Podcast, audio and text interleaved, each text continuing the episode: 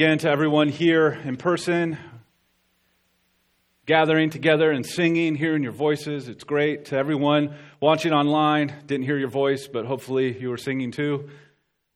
It's a joy to be together. If you would, grab your Bibles and turn to Exodus chapter 29. We're going to look at 28, 29, and 30. As you're turning there, just a quick announcement for right now. Um, on Sunday, March 21st, we are going to be returning to a single morning service here at this same time, starting at 10:30. We right now currently have a 10:30 and a 5 p.m.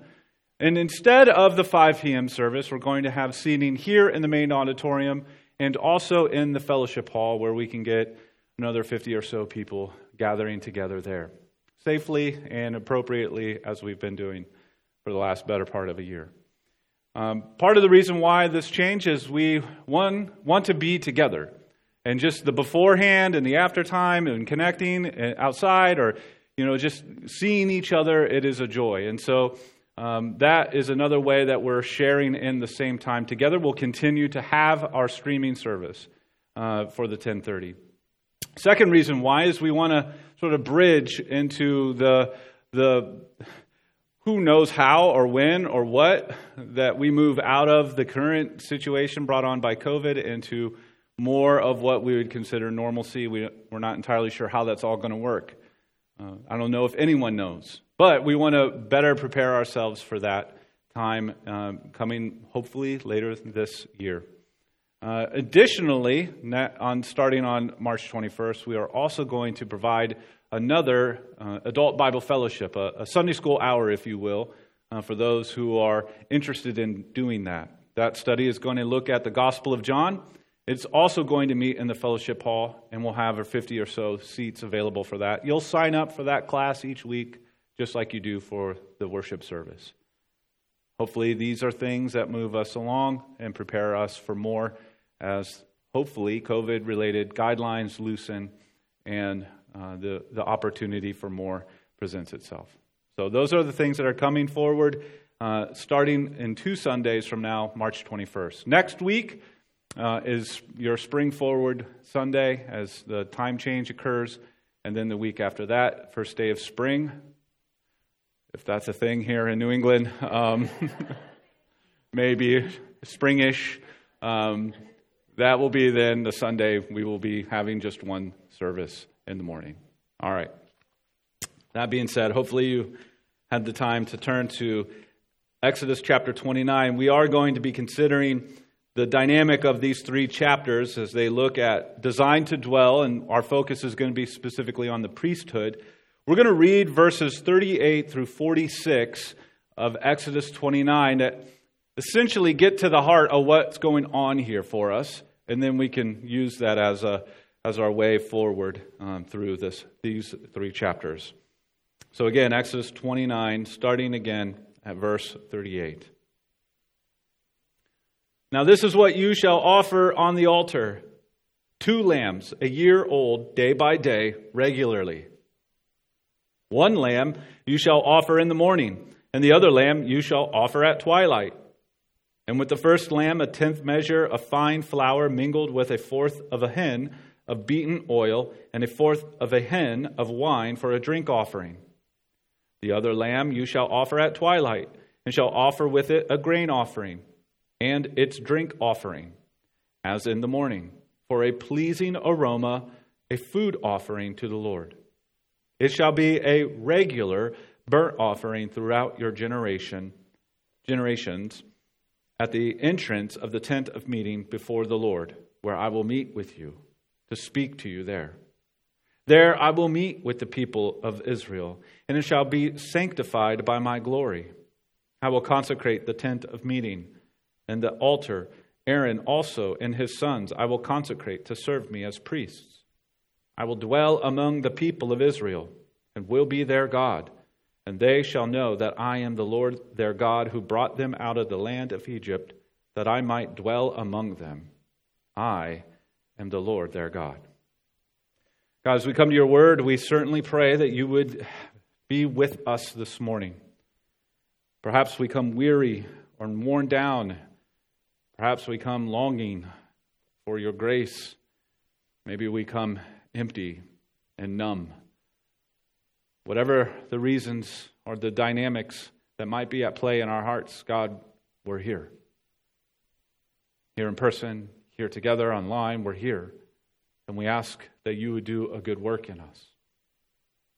And so, God, would you be with us in the preaching, in the hearing, in the receiving, the believing, the trusting, the clinging to this, your word, we pray. In Christ's name, amen. This time, this month, three years ago, back when we used to go to these things called a movie theater, during this time, a phenomenon hit a global scale. The movie, The Black Panther, swept across the globe, bringing in billions of dollars. It received high reviews from critics and was repeatedly watched by countless fans in the theater. And the story of Black Panther, which I'm sure many or most of us in here are familiar enough with, whether we've seen it or not, was primarily set in a fictional country in Africa with all the actors and actresses portrayed by um, African Americans and others. Um, and these actors and these actresses that were portraying these characters in this African country toured and met fans from all over the world. And as they did so, they experienced another phenomenon a constant barrage of thanks and gratitude from many many African American boys and girls and people of color. And at the heart of this gratitude and was the expression of thanks that comes from having representation and, and being able to identify with what you were seeing on this screen.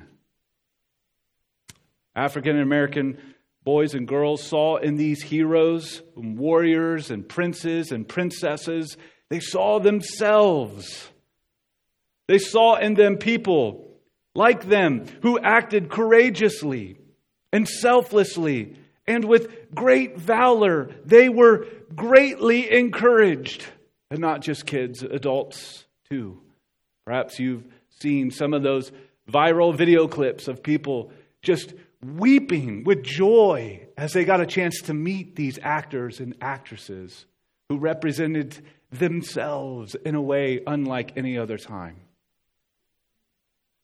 This representation and this identification was incredibly powerful, and it brought hope for the future in so many young lives. And it brought courage in the moment, in the present. What happens when you feel like someone relates to you, identifies with you, and you with them? Very powerful, isn't it? It's exactly what we find in even greater measure in Christ, in Jesus. An even greater representation, an even greater identification that brings an even greater hope for our future and an even greater courage in our present. And we get to make much of that together today by looking in the Old Testament at this priesthood, this office that God gave very intricate and meticulous directions to in His Word. As it then is focused on this representation and identification with sinful people, so that just as we read, God might dwell with sinners such as us. There's a lot of good news in the details for us today. And that good news finds its ultimate end in the person and work of Jesus Christ, which hopefully by now will not come as a surprise. But that is where we will go. So, as we do that, my hope is that it just causes us all the more to cling to Jesus, cling to Jesus through faith, cling to Jesus with hope, cling to Jesus with joy, cling to Jesus even if the midst of our lives are wearying and challenging and overwhelming. We have one in Christ who has identified with us at the very deepest level and takes us to the greatest heights possible. And so let's consider together this role of the priesthood in two ways. First, the role of the priesthood reflects the character of God. The role of the priesthood first reflects to the people of God the character of God. The dynamic that we see in these three chapters that give out greater details about what it looks like, like literally, like their clothing, and where they are to wear certain articles, and how they're to do it, and when they are to do these various sacrifices and offerings. All of the details are all ultimately reflecting the character of God. This role of the priesthood is a set apart role, it's set apart with a purpose.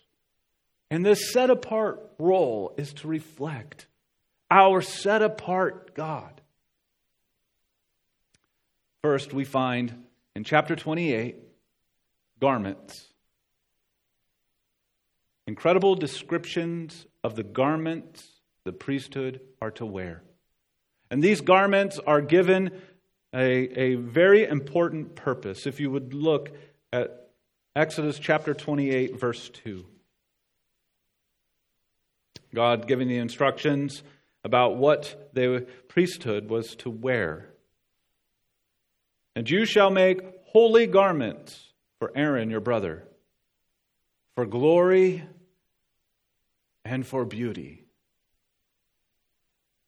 Holy garments for glory and for beauty. Number of things here. First of all, these garments are called holy garments. The word there for holy just simply means to be set apart, distinct, unique. The priests were dressed differently for their service. This wasn't not the common everyday clothing that they were to wear into their role as priests. Not only that, but they weren't to wear those clothings out into the everyday common occurrence. They were set aside for a reason, for a purpose. And these garments that were to be considered set apart or holy convey the set apart, distinct, unique holiness of God. They were not, these garments, this whole setup for the priesthood wasn't, I mean, in light of the whole tabernacle that we were considering last week, um, all of it together is not setting up a, a, a dynamic that reflects a casual, indifferent God. A casual, indifferent God would not have given such detailed and meticulous and beautiful descriptions of how this tabernacle system was to be set up. He would have been okay with your hoodie and your flip flops. And this in light of what is being conveyed. No, it is reflecting a holy God. And it's shown even in how the priests were dressed holy garments. Now, we see also in verse 2 that it wasn't just holy garments, but it was also garments that were for glory. And that means this, this Hebrew word here means weighty or heavy that there's an ultimate seriousness about the priesthood, that what they were doing was heavy and weighty in seriousness. The weightiness of their service reflects then the weightiness of God's glory. God is a serious God. His glory is overwhelming. We considered that in their series so far that it would just be so blazing bright, it would just incinerate us. And so there's a sense of seriousness associated with the priesthood clothing. God is serious. His glory is no joke. Don't forget that. As you see this, it's not like they were putting on their church clothes to perform. They were wearing these clothes because it was a reflection of how serious God is about His glory. And also to convey to the people that God is to ultimately be the thing we are most serious about. That God would be the one that has the most ultimate serious spot in our hearts. That even the clothing is to call our hearts and our, our affections that direction. Now, this holiness and that seriousness, and this glory and that seriousness aren't without great affection either. And that's what we see in that third word in, in verse 2. Is that not only are these clothes for holiness and, and glory, but they're also for beauty. Beauty. Not just a serious, angry God, no. no. Glorious God who makes beautiful things. The word for beauty is usually associated with the best jewels and the best diadems. It's things, it's a word set aside for things that produce awe and inspire hearts. And the work of the priesthood carried with it a beauty that was to produce awe and wonder in the people. And this awe and wonder in the people, brought on by this incredible dynamics, all associated with the tabernacle, was ultimately to be produced by the beauty of God. Again, this is reflecting the character of God. God is holy, God has glory, God has beauty. And here, the priesthood are reflecting that out. And there's another aspect here at play. Not only are these garments holy ones for glory and for beauty, but they're also to be made skillfully. Look at verse 3 of Exodus 28. You shall speak to all the skillful, whom I have filled with a spirit of skill, that they make Aaron's garments to consecrate him for my priesthood. Skillful, it literally means to be wise of heart.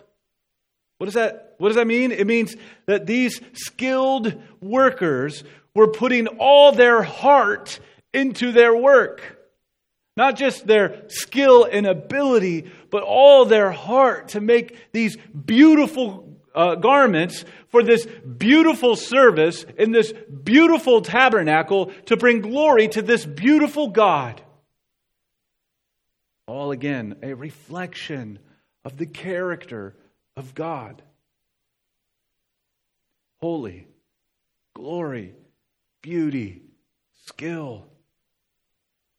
Points beyond the priesthood, points beyond the tabernacle, points to the character of our God. Now, this helps us see that we, you and I, again, once again, we were made for worship. God designed the human heart for worship. And worship is making much of the holy and the glory and the beauty with skill. We're made for worship. But our hearts, because of sin, can be easily distracted by lesser things. It is very easy for our hearts to be distracted by lesser things. Sin has brought a wreckage to our worship. You and I, if we don't have a steady diet of the holiness and glory and beauty of God, our hearts will wander off after things do not, that do not carry the same holiness and glory and beauty. We will be enamored with a relationship. What that relationship would say about us or give to us or make us feel. And so we devote our lives to that relationship. It's easy for our hearts to wander off into a political issue that consumes our thoughts, our affections, our actions. That we can hold on to it so tightly that we squeeze out everything else so that nothing remains except our political perspective. Or maybe we just are general, run of the mill, self absorbed people that the entire cosmos revolves around our thoughts, our affections, our wants, our desires. We replace God with ourselves and what is ultimate in our hearts. It's easy for our hearts to wander off. We need constant reminding. We need constant renewal. We need constant restoration of our weak and wobbly, wandering off hearts. You and I, we need, we need the gospel regularly. Because our hearts can wander off regularly. And the gospel, the good news of what God has done for us in Jesus, who fulfills all that the priesthood is pointing forward to in the character of God, Jesus, who perfectly reflects the holiness and glory and beauty of God to us, we desperately need our hearts reset by the gospel so that our hearts would find great joy and great hope and great wonder and great awe in the holiness of God, in the glory, in the glory of God, and in the beauty of God. And that the gospel actually paves the way for our hearts to be continually refreshed and renewed and reset to this. Did you know that? That, that the gospel is our means of regularly being refreshed at the reflection of the character of God. 2 Corinthians 3:18.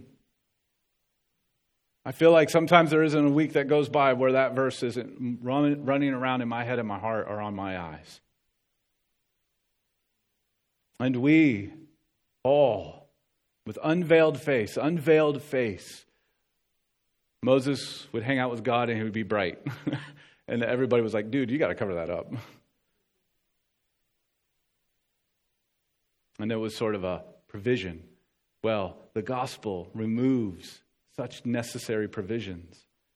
And with, we all, with unveiled face, beholding the glory of the Lord, are being transformed into the same image from one degree of glory to another.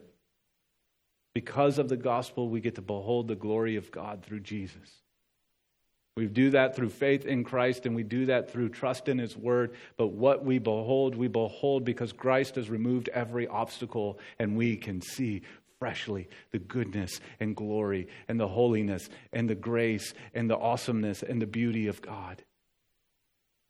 And that, through the gospel, renews our hearts, resets our hearts, refreshes our hearts.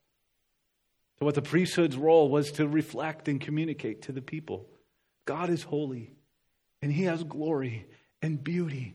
And Jesus makes a way now for you to be refreshed in that. All the barriers are removed. And as we behold Him, as we rest in Him, as we rejoice in Him, more and more of our lives reflect more and more of His character, little bit by little bit by little bit. Take courage and comfort in that. Jesus cares for all the intricacies.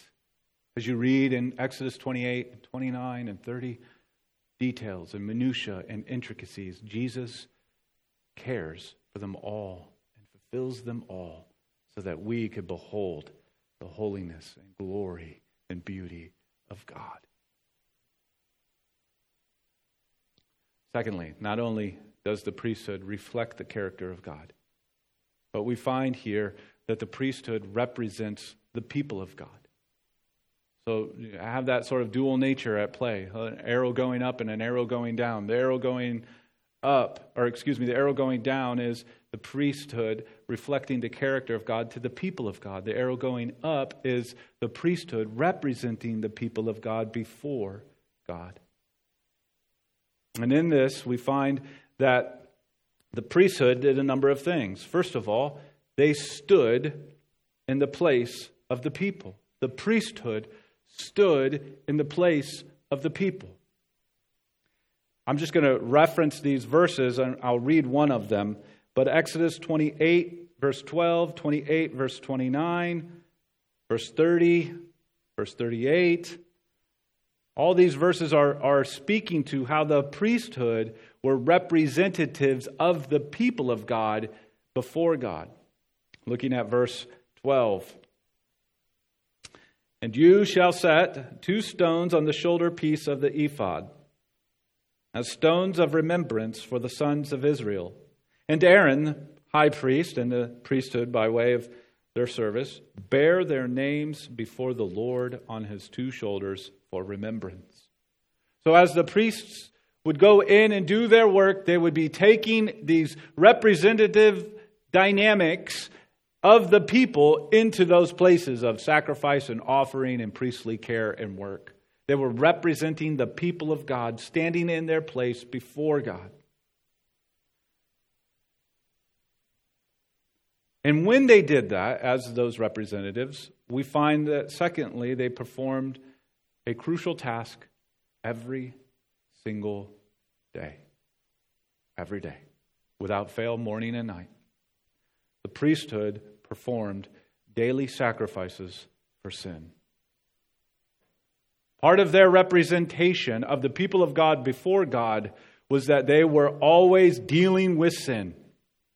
They were constantly dealing with the major obstacle between a holy God and a sinful people and this crazy paradox of God dwelling with people. Their role was to represent the people before God, and they did so primarily through the daily sacrifices for sin.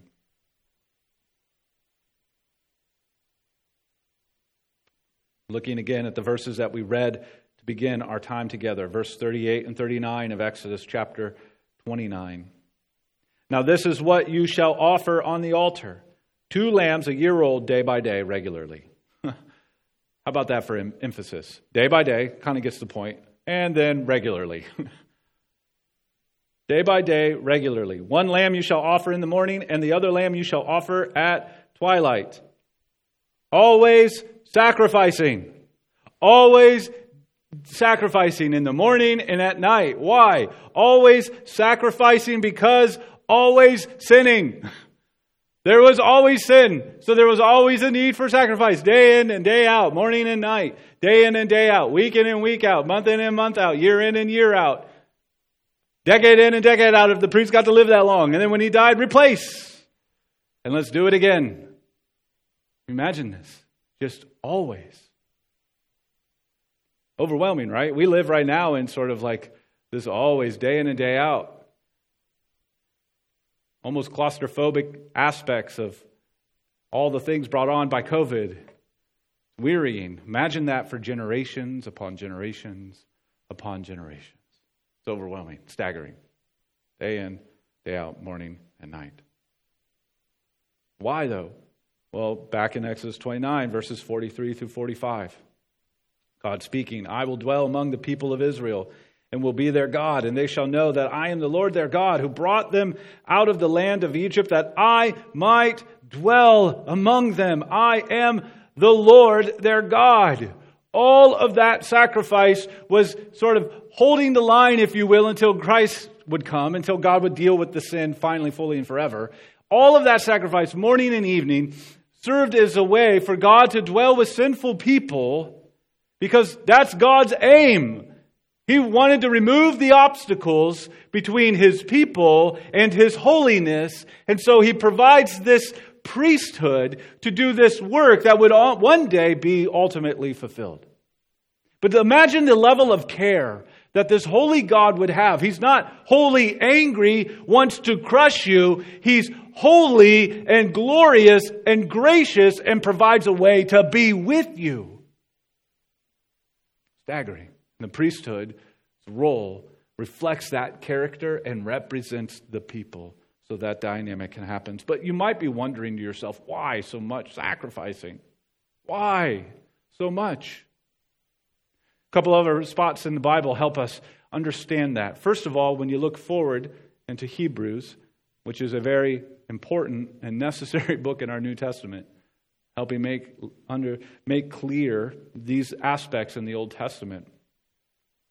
Hebrews chapter 9, verse 22 says this Without the shedding of blood, there is no forgiveness of sin. God is in the business of restoring sinners to himself and removing the obstacle of their sin.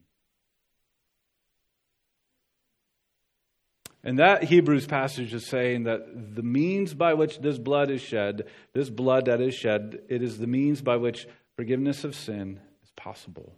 And what is that based on? Well, then we look back and we look into Leviticus chapter 17, verse 11. We get this further detailed explanation about this priesthood work and their ongoing sacrificial process.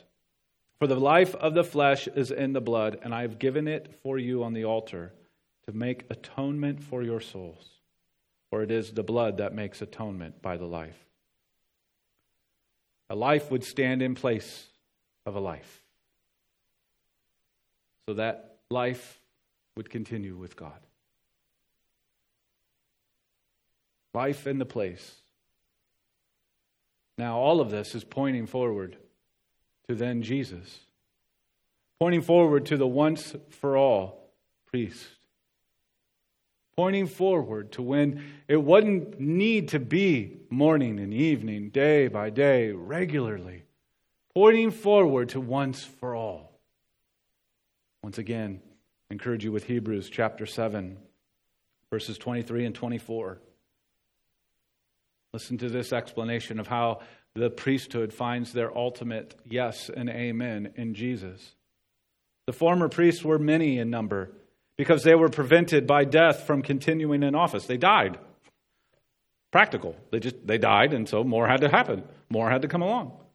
But he, Jesus, holds his priesthood permanently because he continues forever. The priesthood in the Old Testament were many because they all died. Jesus holds his representing the people of God priesthood permanently because he defeated death. They died and they were no more. Jesus died but rose again, and his priesthood continues on. Then, when you look further down in Hebrews 7, it says this in verses 26 and 27. For it was indeed fitting that we should have such a high priest, holy, innocent, unstained, separated from sinners, and exalted above the heavens. He, Jesus, has no end. No, sorry, no need. He has no end, too, theologically true. Um, but he has no need, like those high priests, to offer sacrifices daily, first for his own sins and then for those of the people, since he did this once for all when he offered up himself. He did not need a sacrifice for himself, but he was the sacrifice for all of his people. And so get this Hebrews looks at the whole Old Testament tabernacle and temple worship system and says to us today, right now, Jesus is both priest and sacrifice. He is the permanent priest representing you before God and the once for all sacrifice so that you would have no more obstacle that weighs heavy on your soul, sending you into a faraway place away from God for all eternity. Christ removes it and then brings you to a place you could never get on your own. All of this. The once for all sacrificed in his permanent priesthood so that you and I are fully, finally, and forever represented before God and fully, finally able to dwell with God forever. All of it. Reflecting the character of God and representing the people of God, this priesthood finds their yes and amen in Jesus Christ, who fulfills it all. Staggering. So, what do we do? What do you do with this? Well, I want to just implore everybody in here those watching online. I don't know if there is any way I could stress this strong enough. There is nothing that you could treasure in this life greater than the treasure that is Jesus Christ. You will be convinced, or at least the world and the things around you will try to convince you otherwise. But I want to say to you all that God has done for you in Christ is of infinite, eternal worth and brings eternal life for all those who rest in Him and trust Him and hold on to them, and brings you joy and courage and hope in your right nows. If God is able to overcome the greatest obstacle of your soul. Is He not enough for you right now in your dry and weary season? Is He not enough for you right now in your distracted, apathetic season? Is He not enough for you right now in your discouraged and weary season? Is He not enough for you right now?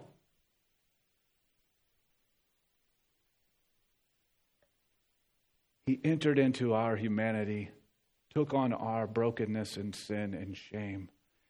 He dealt with it on the cross with a forever implication. He defeated an enemy we could never defeat in the grave And He goes to a place we could never get to on our own, and He gives us a grace to carry us home.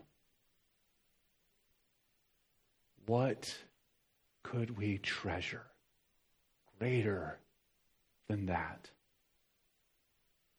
What could fill our heads and hearts with awe and wonder that is greater than that, friends? If you're chasing something that isn't Christ, stop. If you're stagnant, not moving any direction, look to Christ. There is no greater hope than what we have in Jesus. Because Jesus reflects the glory and the beauty of God, and Jesus re- represents the redeemed and the rescue people of God. He has identified with you so that your identity could be found in Him. So, friends, set your hope fully on the grace of God and the person and work of Jesus Christ and find in Him hope for your future and courage in your present. Let us pray.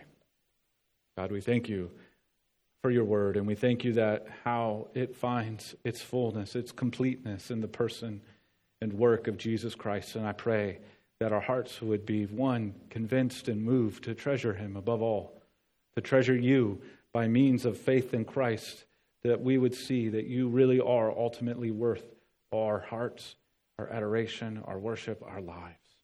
God, may that bring to us comfort and a balm to our weary souls. And may that bring to us strength and conviction to live for you and your glory. May that bring us great joy as we behold your beauty through the gospel of Jesus. God, do these things, we pray. In Christ's name, amen.